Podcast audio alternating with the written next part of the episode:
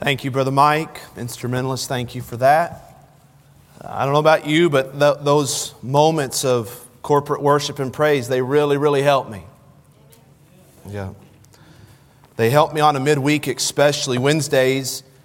Um, some say that preachers only work a couple days a week, Sundays and Wednesdays. Uh, it's not true, but they are the longest days. And so um, I, I, do, I, I don't just sympathize for you that work all day and then come straight to church, I can empathize with that because these are 14 hour days uh, for me.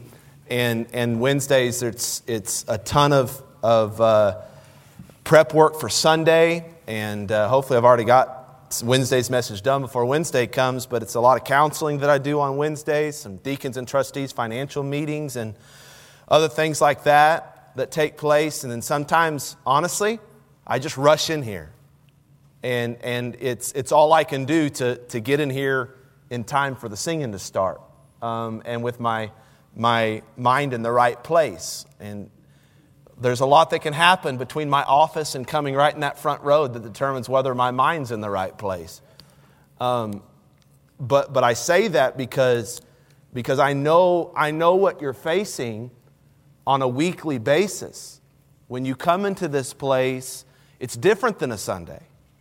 We've been, we've been, we've been hard at work all day long. And so to come into this place, that's why I think we need some corporate singing before I just jump up here and get in the word because, because it doesn't just prepare our hearts for the preaching. That, that, that's, that's wonderful. But I think really it, it positions us and situates our hearts to be sensitive to the presence of God.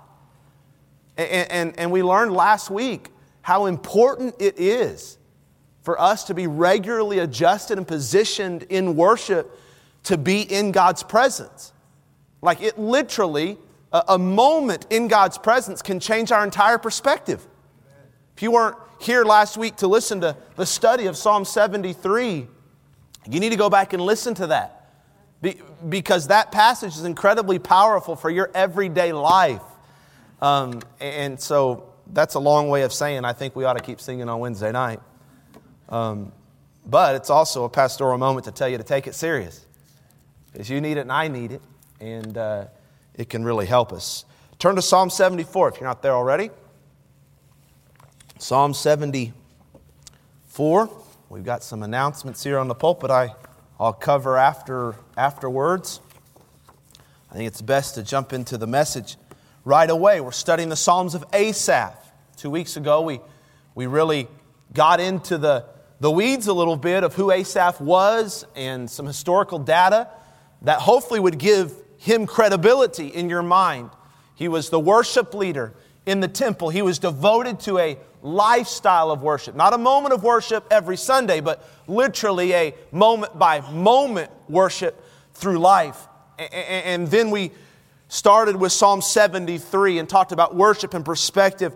Now we're on Psalm 74, and we're going to be talking about this worship and grief. Worship and grief. The Bible word for grief is the word lament. That's where we get the, the book Lamentations. It's a book of lamenting. The word lament means to express sorrow, it means to cry out in grief. I, I think in our society today, we don't seem to have much room for that sort of thing in our worship especially our corporate worship. In our corporate worship today, it seems to be as though we're, we're intent on staying positive and light and happy. In our churches today, we have pastors that will try to get their people to clap on the two and four instead of the one and three. How dare they? That is not what church is about. We do everything, we had to be here on Sunday morning to get that, but we, we do everything we can, I think, to keep church upbeat and positive. And I think, I think we should, to a regard. We, I, I mean, we live in a negative world all week long. We want to think of church, we do, as joyful and positive and uplifting and, and inspirational. But a byproduct of that extreme is that church with lament not accepted. Doesn't feel like church. It's not what church should be. It certainly doesn't market well. I, I call the, the, the, church market in which we live churchianity. It, it's difficult to see how grief can play into that, how it can be anything in the church world except a downer. Interestingly, though, the Hebrews, who this hymn book called Psalm was written to, they didn't have that hang up in their corporate worship. By some estimates, as much as one third of the Psalms are designated as lament or grief. One third. So much of their worship was expressed through their grief, and that's just in the book of Psalms. Add in the entire book of Lamentations, a book of lamenting.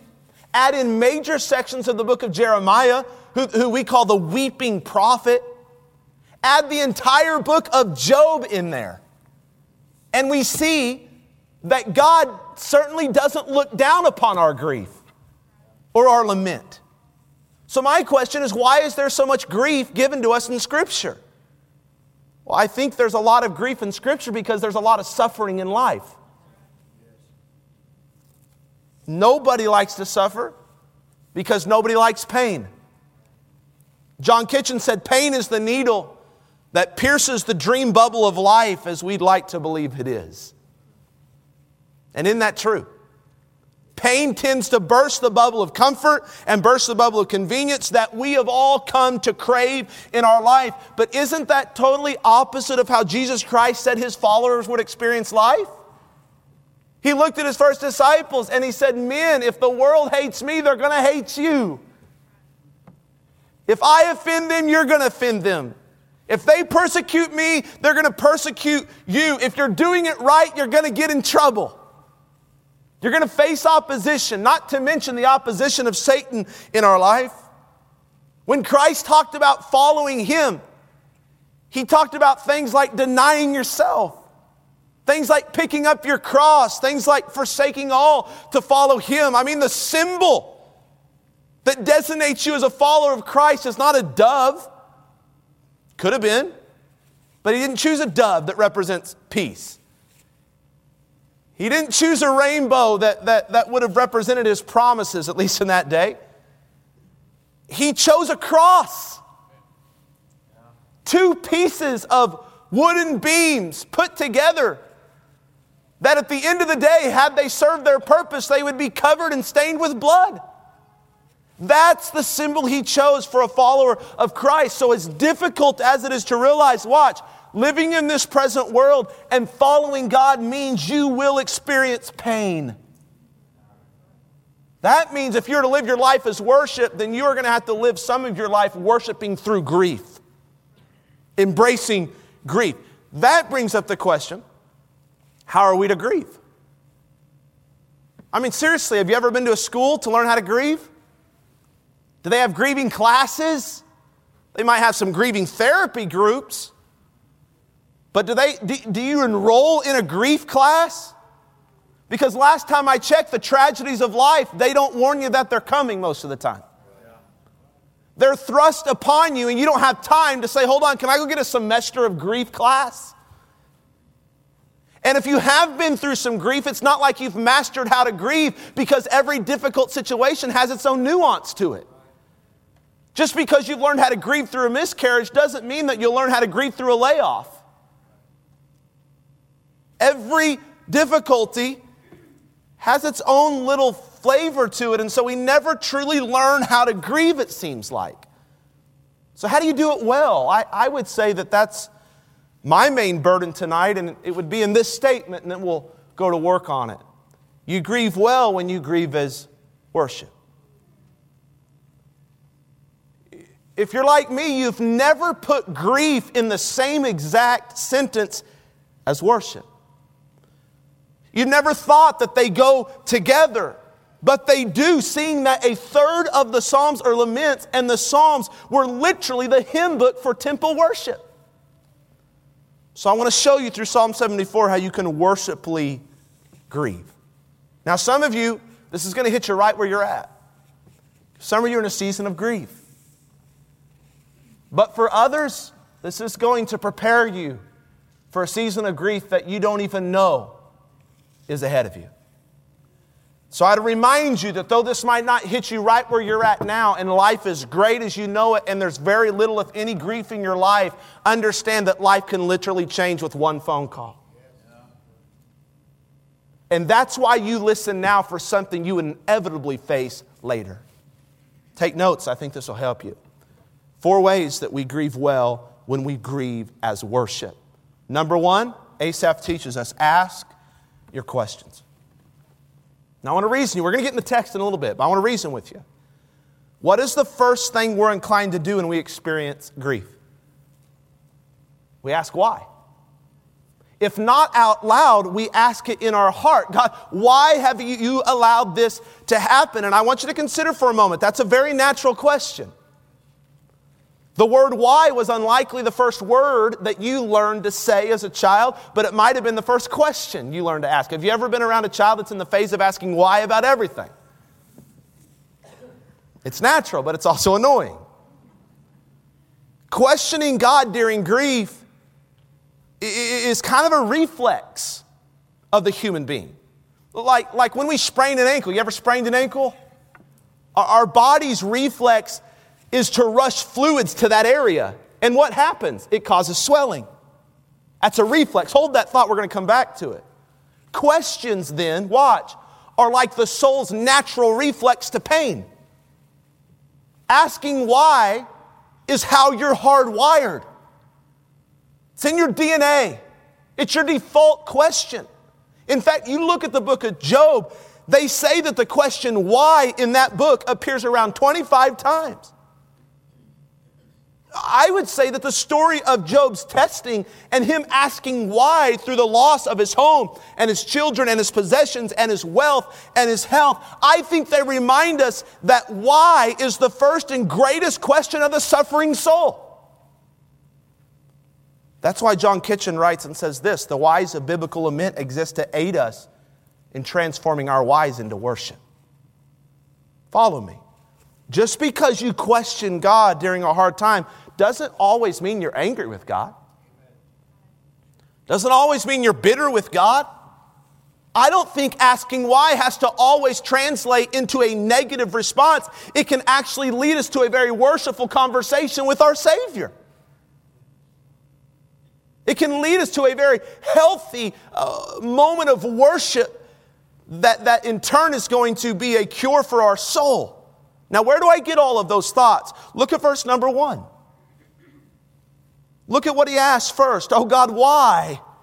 Why hast thou cast us off forever? Why doth thine anger smoke against the sheep of thy pasture? He's saying, God, why have you forsaken us? Now, now Asaph, like us, knows God well enough to understand that He will never leave us or forsake us. But there are some situations, are there not, in life that leave us feeling like God has cast us off, even though we know in our head He hasn't. That's precisely where our grief leads us sometimes. Watch, feeling something in our physical heart that our spiritual heart is telling us that's not true. It's exactly what happened in Psalm 73. Asaph felt a certain way, but he could not go any farther feeling that way because his spiritual heart said, Asaph, that's not right.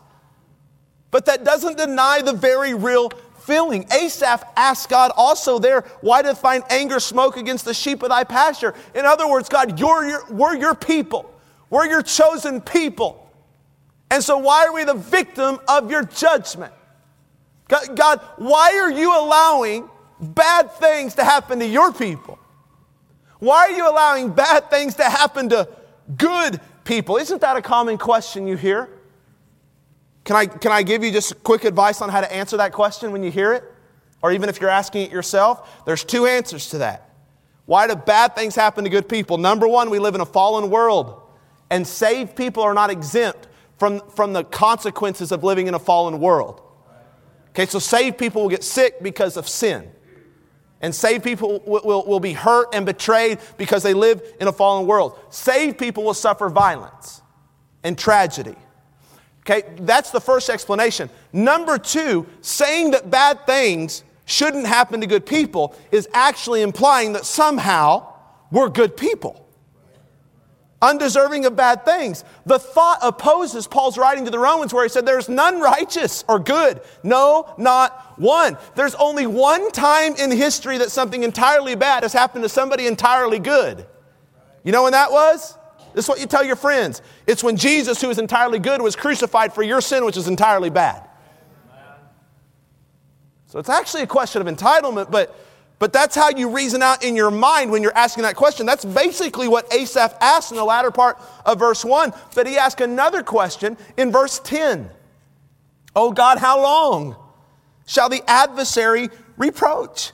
Shall the enemy blaspheme thy name forever?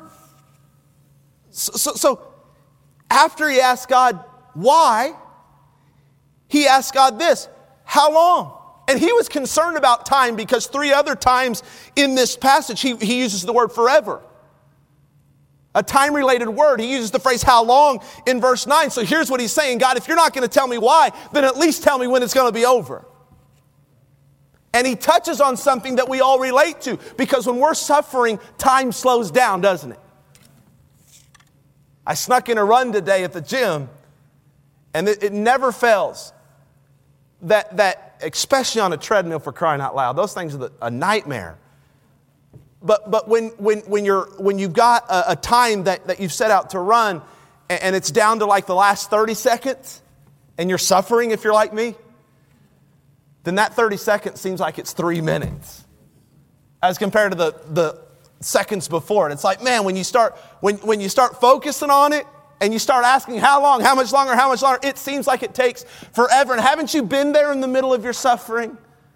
Middle of your pain, you're looking at your, at your watch, so to speak, and thinking, God, how long is this going to last? But time isn't the only issue because if God won't tell us why, and if God won't tell us when, then the next natural question to ask is this God, are you even alive? Where are you? Are you even there? Do you even care because all I seem to be hearing on the other side of the line is silence. All I seem to be seeing from you is inactivity. That's where Asaph got. Look at verse 11. Why withdrawest thou thy hand? Even thy right hand. Pluck it out of thy bosom. Could you imagine telling God that? Our way of saying it would be this God, get your hands out of your pockets. Would you do something for me? Why are you inattentive? Why are you late? Why are you withdrawn? Why are you not present? Why are you doing nothing on my behalf? Here's the point. If questions, watch here, please. If questions are the soul's natural response to pain, and if God recorded some of his choicest men asking honest questions during their times of suffering, which, by the way, includes Jesus, the Son of God. My God, why hast thou forsaken me? If he has recorded that in scripture, then getting alone with God and asking him our questions must do something good for our heart. Your questions, friend, are no surprise to God. They're not offensive to God. God knows that they're your soul's natural response to pain and they're a reflexive way of protection and healing. Now, here's where we have to be careful. We should be honest to God with our questions, but still worshipful. Do you remember how I, I mentioned a few minutes ago that when we sprain our ankle, our body's reflux is to rush fluids to the area and cause a swelling? Do you, do you remember when I said that? You know that that's the truth, that's natural. But our bodies, in response to the trauma, tend to overdo that reaction, don't they? And so, medically, what are we told to do? Control the swelling with ice, maybe pressure. Watch, in the same way, we may overreact to our pain and overdo the questions at times. No, they're natural. Whys are natural. How longs are natural. God, where are you? That's natural. But if we're not careful, our natural inclination will become uh, too much. That's why you can't stop with asking your questions. That's only where your worship through grief begins. You must then continue by articulating your pain. In other words, you have to learn to give expression to that which grieves you. You have to learn how to open your heart to God and let it out, so to speak. Now, That's going to be hard for some people. It is. It's going to be hard for some people because most of us might have been raised by good parents who wanted to teach us how to handle the difficulties of life, and so they didn't let us cry for every little thing. And rightfully so. Can I give you a parenting lesson that I'm learning? Parents who let their kid cry about everything teach their kids to cry about everything. Say it again for those in the back. Parents who let their kids cry about everything are teaching their kids to cry about everything. We don't need any more snowflakes. We've gotten enough snow already. But here's what happens is we're trying to make our kids tough. We suppress their tenderness.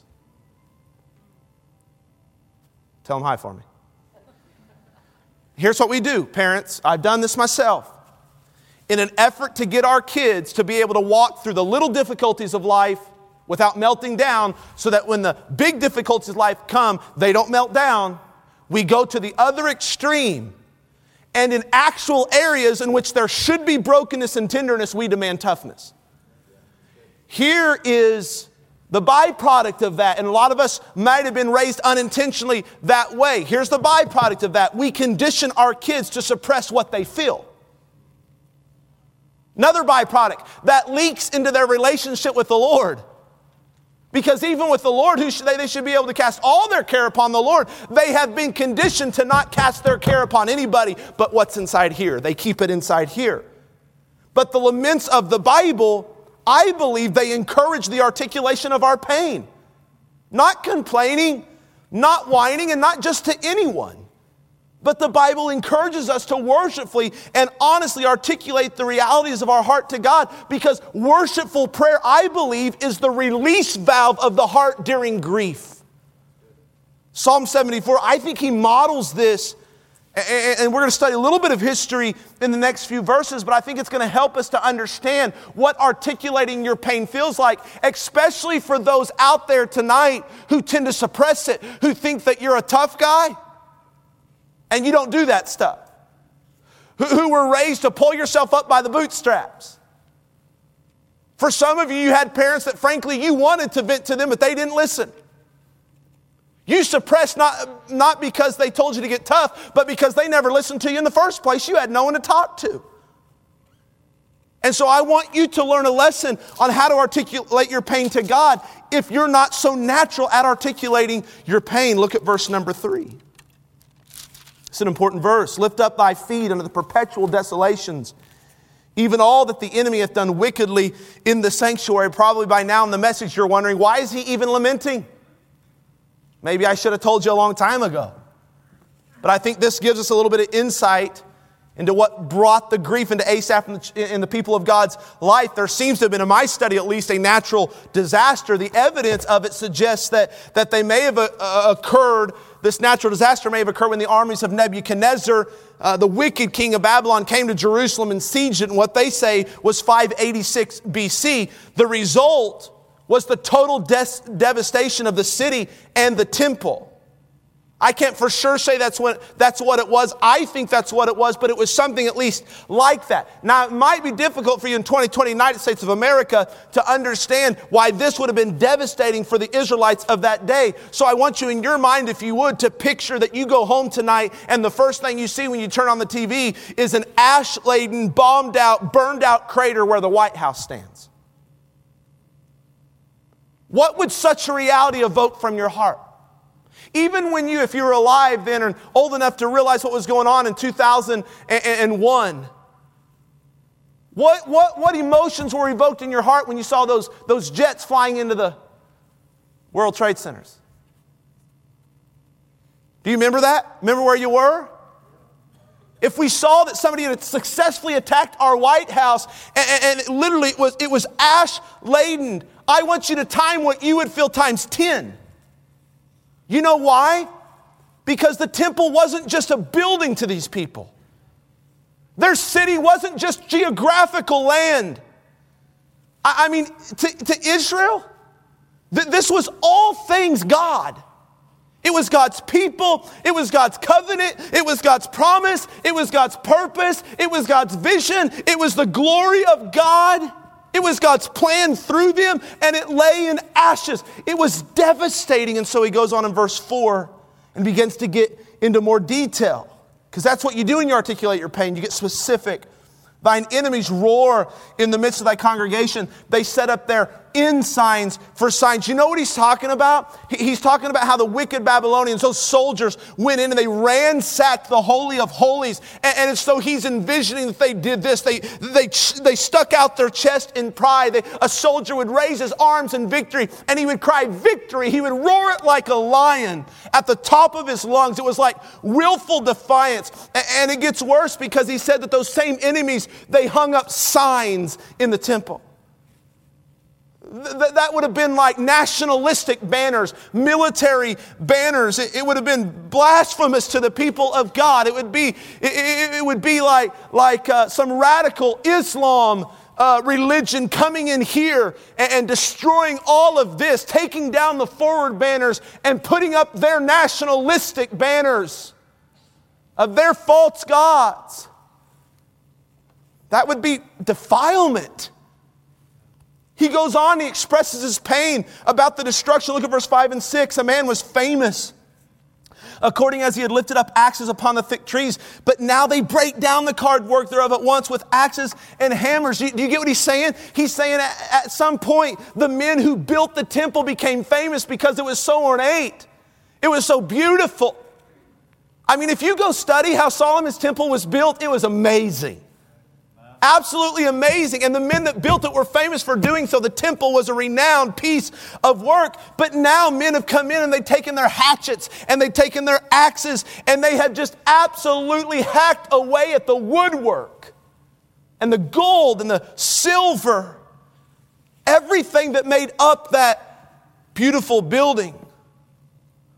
And it gets worse. He says in the next verse, they, they set it on fire. I can remember walking in this building shortly after we moved in, and it was it was real early. I felt like I got a maybe a text from Brother Sid or something. Um, I can't remember, but but I came in and we walked into the auditorium, and the sound booth had been totally destroyed. All the soundtracks were thrown out. CD player was ripped out uh, microphones back there stretched out. We walked into other portions of the building. Projectors have been pulled out of the ceiling up there in the J12 room and other parts of the building. And, and, and I'm telling you, I was infuriated. I was so upset. Like, I felt like someone defiled the house of God. Like, it upset me.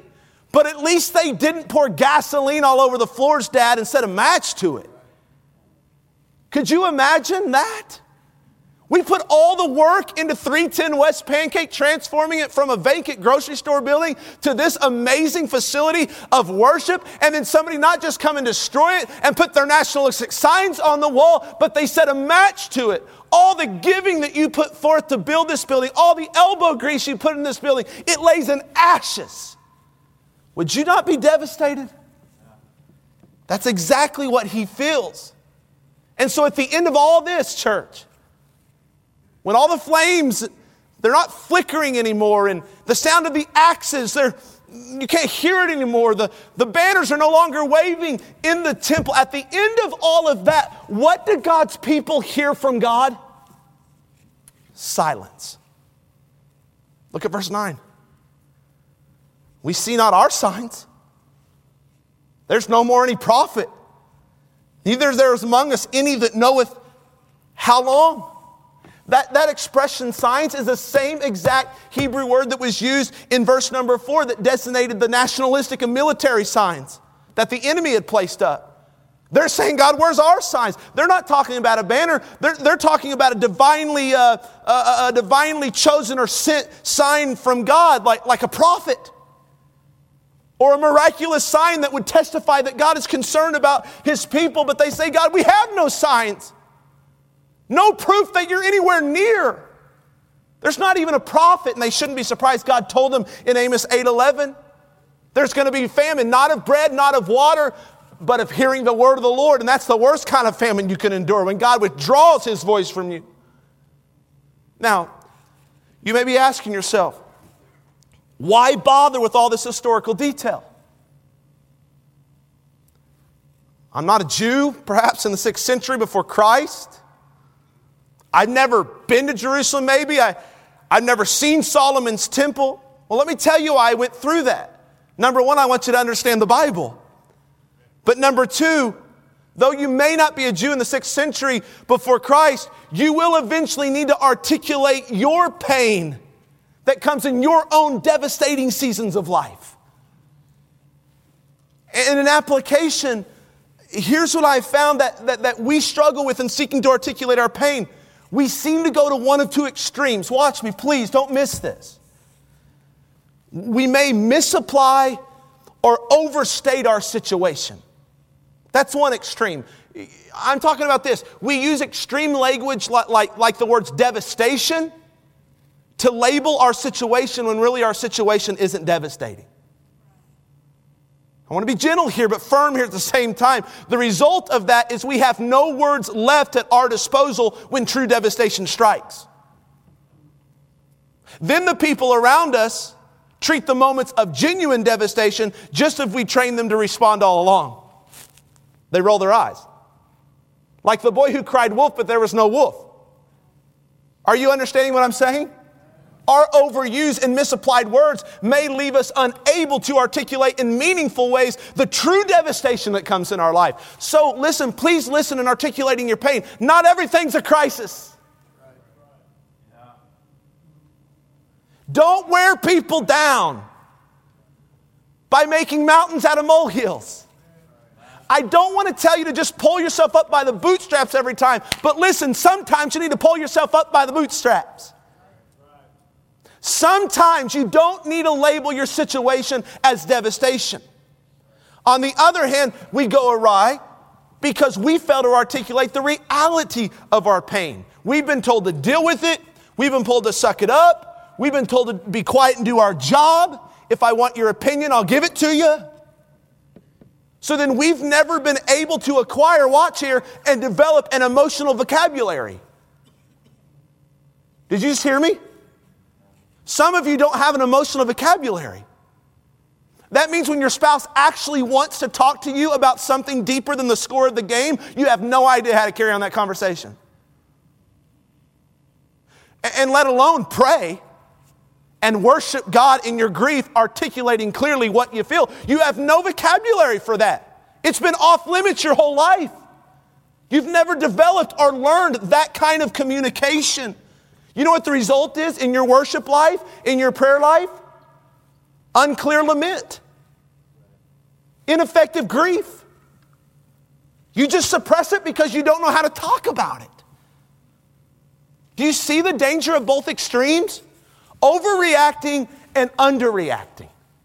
Overstating and not stating at all. Here's what you got to do you've got to be honest with the facts and at the same time open with God. You do not have to grieve perfectly. David taught us that in the Psalms. But you do, if you want to worship as you grieve, you have to think, is this honest to my situation? And am I, I being open enough to God to actually use this as a release valve for my heart? The last two points are quick. It's the third way we engage in worshipful grief is to acknowledge God's past. Now, if this seems repetitious to you, it's because it is. Do you notice that nearly every sermon on the book of Psalms I preached, there's some kind of point that causes us to go back to what God did for us yesterday? So He'll do the same for us today. I, I, I feel silly in some ways re preaching it, but I would have to skip sections of the text to not touch, if I wanted to skip, I'm not going to skip it. It's that necessary. Here, here's why it's important for us to remember because memory is sometimes all we have when it comes to worship. I think memory is sometimes the true worshiper's best friend. Because in the moments when God doesn't feel near, when it feels like He's cast you off, in the moments where you're looking at your watch and saying, God, how long? Even in the moments where you're saying, God, are you even alive? The only thing you have to go and to keep you from becoming a total atheist or a backslidden Christian is the fact that God has done something for you in the past. And Asaph mentions two things that no matter how desperate a situation you find yourselves in, you will always be able to go back to these two things. Look at verse number uh, 12. For God is my king of old, working salvation in the midst of the earth. Thou dost divide the sea by thy strength. Thou breakest the heads of the dragons in the waters. Thou breakest the heads of the Leviathan. You can go study that weird animal in your own time in pieces and gavest him to be meat to the people inhabiting the wilderness. Thou didst cleave the fountain and the flood, thou driest up mighty rivers. The day is thine, the night also is thine. Thou hast prepared the light and the sun, thou hast set all the borders of the earth, thou hast made summer and winter. What are the two things that Asaph remembered that he could go back to? Here are the two things how God delivered his people out of Egypt and took him to the promised land. And number two, how God created and now sustains the world. What does that mean for the modern worshiper? Watch here, please. You haven't been delivered out of Egyptian bondage, but you have been set free from your sin if you're saved. What is one thing that you can always point back to in the past to give you assurance that God loves you and God is for you and, and, God will show up on your behalf and work on your behalf even if the moment it doesn't feel like He is? I'll tell you the one thing you can always go back to your salvation. You, once you are saved, you never get unsaved. That is the one thing you can go back to the cross every day if you have to to remind yourself that God is faithful.